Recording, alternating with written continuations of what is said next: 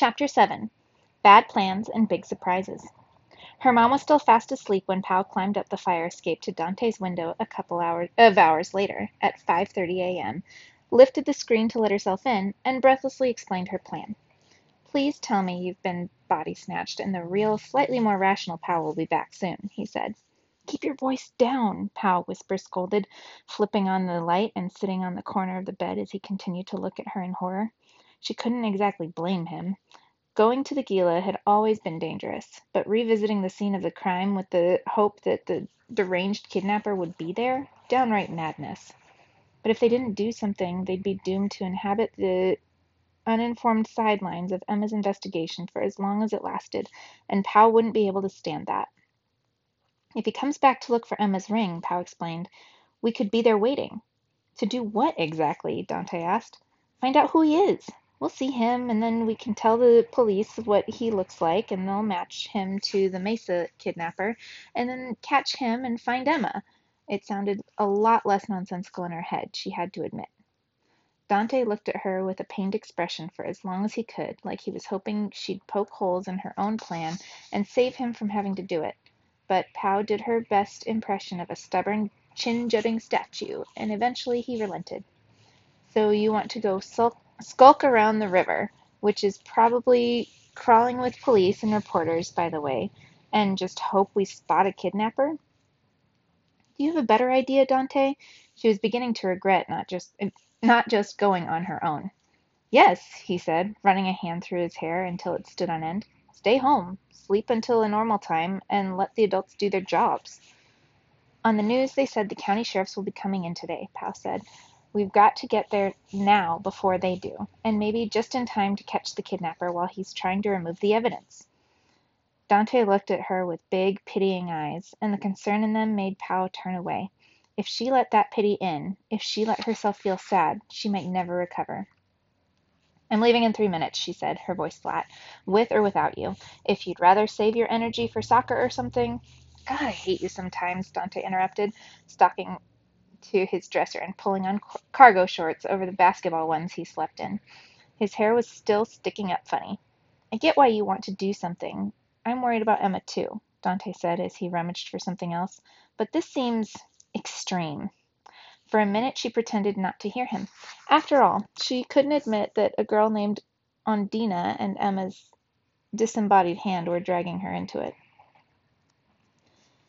Dante found a baseball cap and jammed it over his unruly hair. He was still waiting for a response.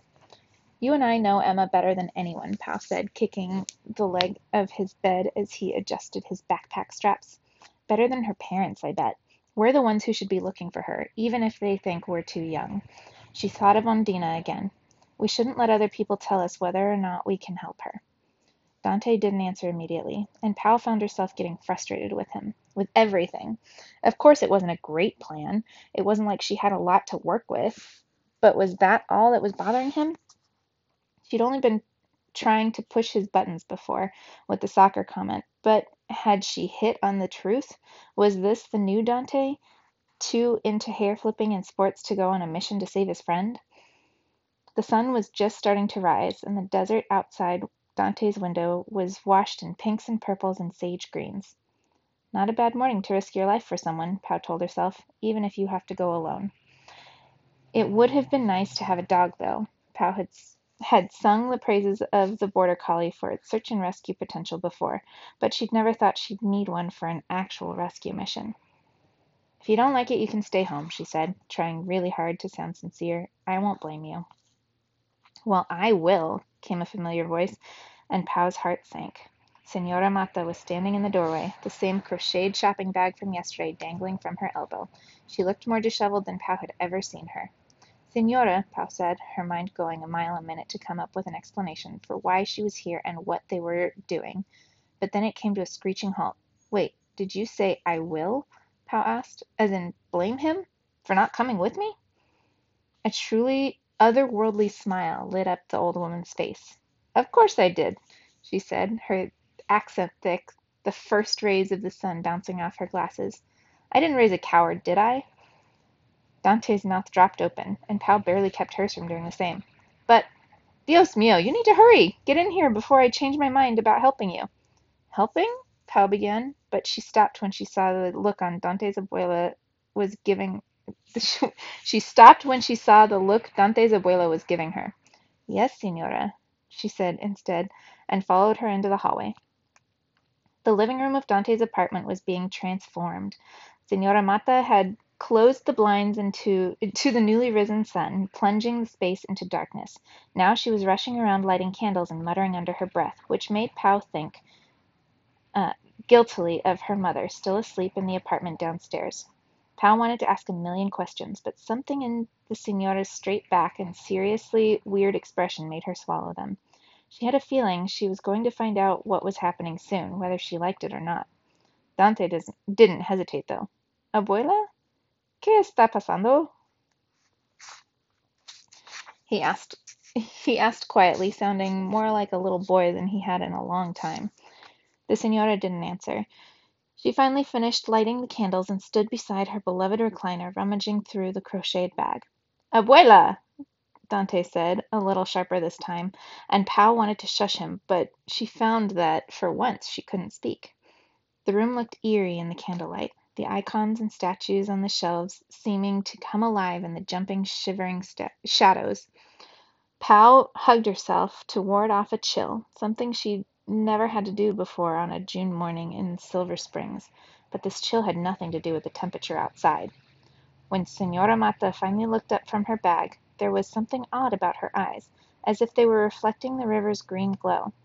I wanted us to have more time, she said, her English slow and precise, as always, but we'll just have to make do with what we have. What do you mean? Dante asked, his voice higher than normal. What is all this? You have to go, his abuela said. Now, today, before it's too late. The candles won't hold the boundaries of this space for long, and once they fail a dark look crossed her features. You have to go. Go where? Pau asked, finally finding her voice. To the police? Do you know something? Pah, Señora Mata said, waving a hand dismissively. Maldito policia. They wouldn't know what to do with what I know. What do you know, Señora? Pau asked. Is it about Emma? Can you save her? Quiet, she said. There's no time. Just listen. The third quarter is almost here, and the boundary will be crossable again. The solstice approaches, and if she comes Who? Pau and Dante asked together, but Señora Mata's eyes were unfocused. She didn't seem to hear them. Go toward the river, she said. Take these. She shoved the lumpy crocheted bag into Pau's hands and snapped at her when she tried to open it. There's no time. You only have five days to go to to try to do the impossible. Go. She took off one old slipper and held it out to Dante, who flinched, though he had the good grace to look embarrassed afterward. What do you what do I need for your chancla? What do I need your chancla for? he asked, not reaching out for it, and Pau couldn't blame him. The thing looked about a thousand years old. ¿Me estás escuchando? She asked him, her voice rising, and she thwacked him in the arm with the house shoe before letting it fall to the ground at his feet. There's no time. You have to go now. Go where? Abuela, this is crazy. You can't just tell us to go to the river and not tell us why. Créeme, mijito. I would tell you more, but Señora Mata shuddered, her eyes closing, the room glowing a little darker, growing a little darker as she did. Pau watched as two of the candles behind the old woman went out. The candles won't hold the boundaries of this space for long, she had said. What's happening, Señora? Pau asked, clutching at the bag, something icy cold settling in the pit of her stomach. Out of the corner of her eye she saw Dante reach down to pick up the chancla. He yelped, and Pau whirled around to face him. In his hands the slipper was changing. The worn sole was stretching and widening, the once pale yellow terry cloth turning a deep blue, ridges forming in it like corduroy. Within a few seconds the transformation was complete. Instead of an old lady's tiny and worn slipper slash weapon, Dante held a brand new blue house shoe that looked to be the perfect size for his foot. Everything Pau had thought she knew about the fixed properties of material objects was slowly unraveling. She felt upended and dizzy, as though she had lost her gravitational connection to earth. But that was nothing compared to what was happening to Señora Mata. Her mouth moved rapidly as she muttered under her breath. Not seeming to hear Dante as he asked over and over again what was going on. English, Spanish, nothing was getting through. Was she praying? Pau wondered. Señora? she asked again, glancing at Dante, who was backing away, finally going silent as three more candles extinguished themselves. She seeks the dreamer, Señora Mata said in a hollow voice. She is coming. Who's coming? Pau asked, as if in answer, and as if in answer, the light in the room changed. No! she exclaimed as the candle wicks caught fire again. This time the candles, the flames burned bright green. Pau? Dante asked, his back pressed against the wall. Señora, Pau said, stepping forward, what do we do? She seeks the dreamer, Señora Mata said again, coming back to herself a little. You must bathe, and then go. Bathe? Pau asked, frustrated and afraid. The water, she said, sagging as another candle wick caught green. My water. I don't understand. But Dante was coming up behind her, a large glass jar in his hands. It's okay, abuela, he said, unscrewing the lid. The smell hit Pau all at once, familiar, almost stinging in her nostrils. Florida water. Dante flicked some on his grandma, but she snapped at him, her eyes still closed. Not me, she said. You. Hurry. Pau didn't understand, but she dipped her fingers in the jar anyway and smeared the cologne across her forehead like her mom sometimes did. Dante did the same, but when their eyes met, they were wary. Almost all the candle flames were now green, and from what they could see through the cracks in the blinds, the sky outside was turning dark and ominous. Go, the old woman muttered, mumbled, still squeezing her eyes shut. Go while she cannot see you. She seeks the dreamer. The third quarter is almost here. Go.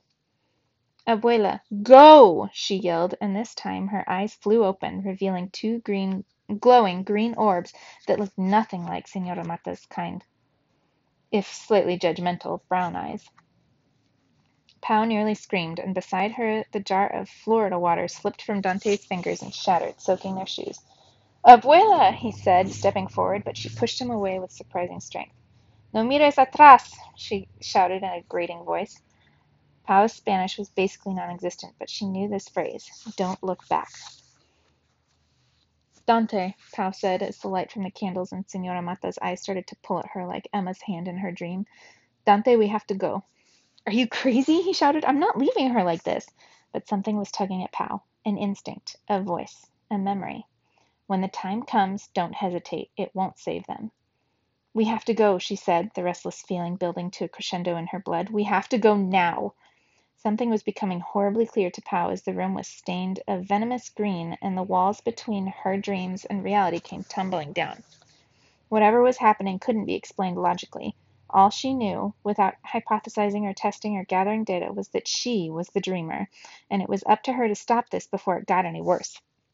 Senora Mata slumped to the floor, green light spilling from her eyes. Dante went over to check her pulse, and she moaned softly at his touch. As tears streamed down his face, Dante lifted her gently onto the couch. He sat down next to her and started to sob. Pau pulled at his arm. Whatever's happening, it's about me, she told him. I have to go to the river. It'll stop. No, Dante screamed. He wiped his runny nose on the sleeve of his t-shirt. I'm the dreamer, Dante, she said. I have to go, even if... No, you're not going anywhere. We have to... But Pau was already leaving, the restlessness driving her down the hallway to Dante's bedroom. She was convinced that if she didn't that green light would swallow Dante and his abuela, Pau's mother, the entire Riverside Palace, and maybe even more. This is insane, said a part of her brain, the same part that had won the sixth grade science fair with solid research and testable hypotheses, the part that had executed countless countless eye rolls when her mother told stories about moments just like this. When Pau reached Dante's room, she was knocked down by what felt like a wave and yet, lying flat on her belly in the doorway, she found herself and the floor completely dry. From the living room came a hissing, raspy sound, an unfamiliar voice saying something in Spanish. Don't hesitate, said Ondina, in Pau's memory. It won't save them. Pau managed to get up and make it to the window before a second wave hit, and this time she saw it coming a green mist that rippled the shag carpet and pushed her against the screen with a force that she couldn't hope to fight. It brought Dante, and it brought Dante with it, dumping him next to her before before forming a translucent green barrier between them and the rest of the room. This didn't make sense.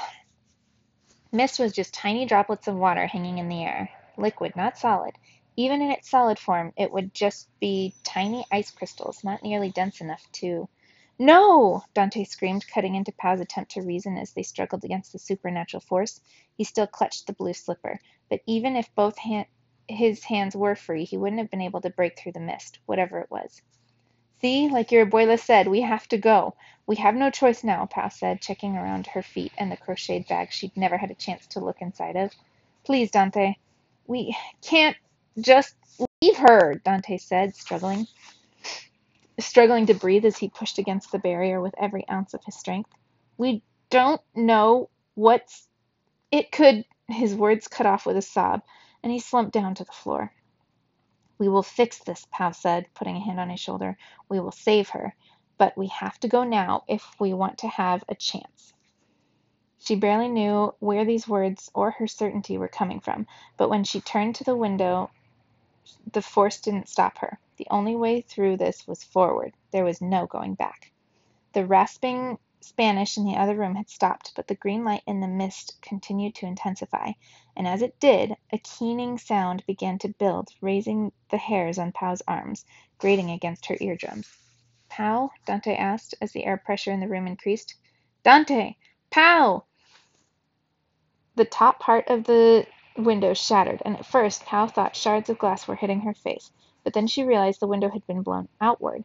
The stinging she felt, like a thousand biting ants, was coming from her forehead, where she had dabbed the Florida water. Forward, forward, there was no other way. The green light was almost blinding. Unable to see Dante, Pau flung out her hand and called upon the weird boy girl magnetism that had sprung up between them recently, causing them to keep bumping into each other with their shoulders, knees, or elbows. Please, she asked the inconvenient phenomenon, just this once let it happen when I mean it to. Whether Dante could see better than she could, or wordless or her wordless plea had actually worked, she didn't know, but his hand zapped to hers like a staticky sock to a sweater fresh out of the dryer. Before she could ask him one more time to come with her, the pressure sucked both of them out of the open window. They landed on their butts, more gently than Pau would have hypothesized, given the speedy given the speed of their ejection and the distance of their fall to the ground. Amazingly, their hands remained connected, the chancla in Dante's other fist, the shopping bag twisted around Pau's arm. She spat out one of her braids. Her forehead and fingertips still stung, along with spots on her feet where spilled Florida water had soaked through her sneakers. In Dante's apartment, green light glowed from every window. Seeing that, Pau was up in a second, and despite Ondina's dream warning, hurried back to the fire escape. Dante followed close behind. But they'd only run a few feet when they hit another barrier, this one completely invisible. They bounced off the solid material, then explored it with their hands. It felt like plexiglass and blocked their access to the apartment in every direction. As Dante pushed and pounded, tears streaming down his cheeks, Pau had the feeling that this part of their journey, the one that took place at the Riverside Palace, where the adults where there were adults to tell them what to do, was over. This time she didn't ask Dante. She didn't beg or plead or explain. None of this made any sense, but it was happening and they had to try to make things right again. As Dante pummeled the barrier, Pau slid her arm under his and turned him around. When they were facing the same direction, she started to run, pulling him toward the river of her nightmares.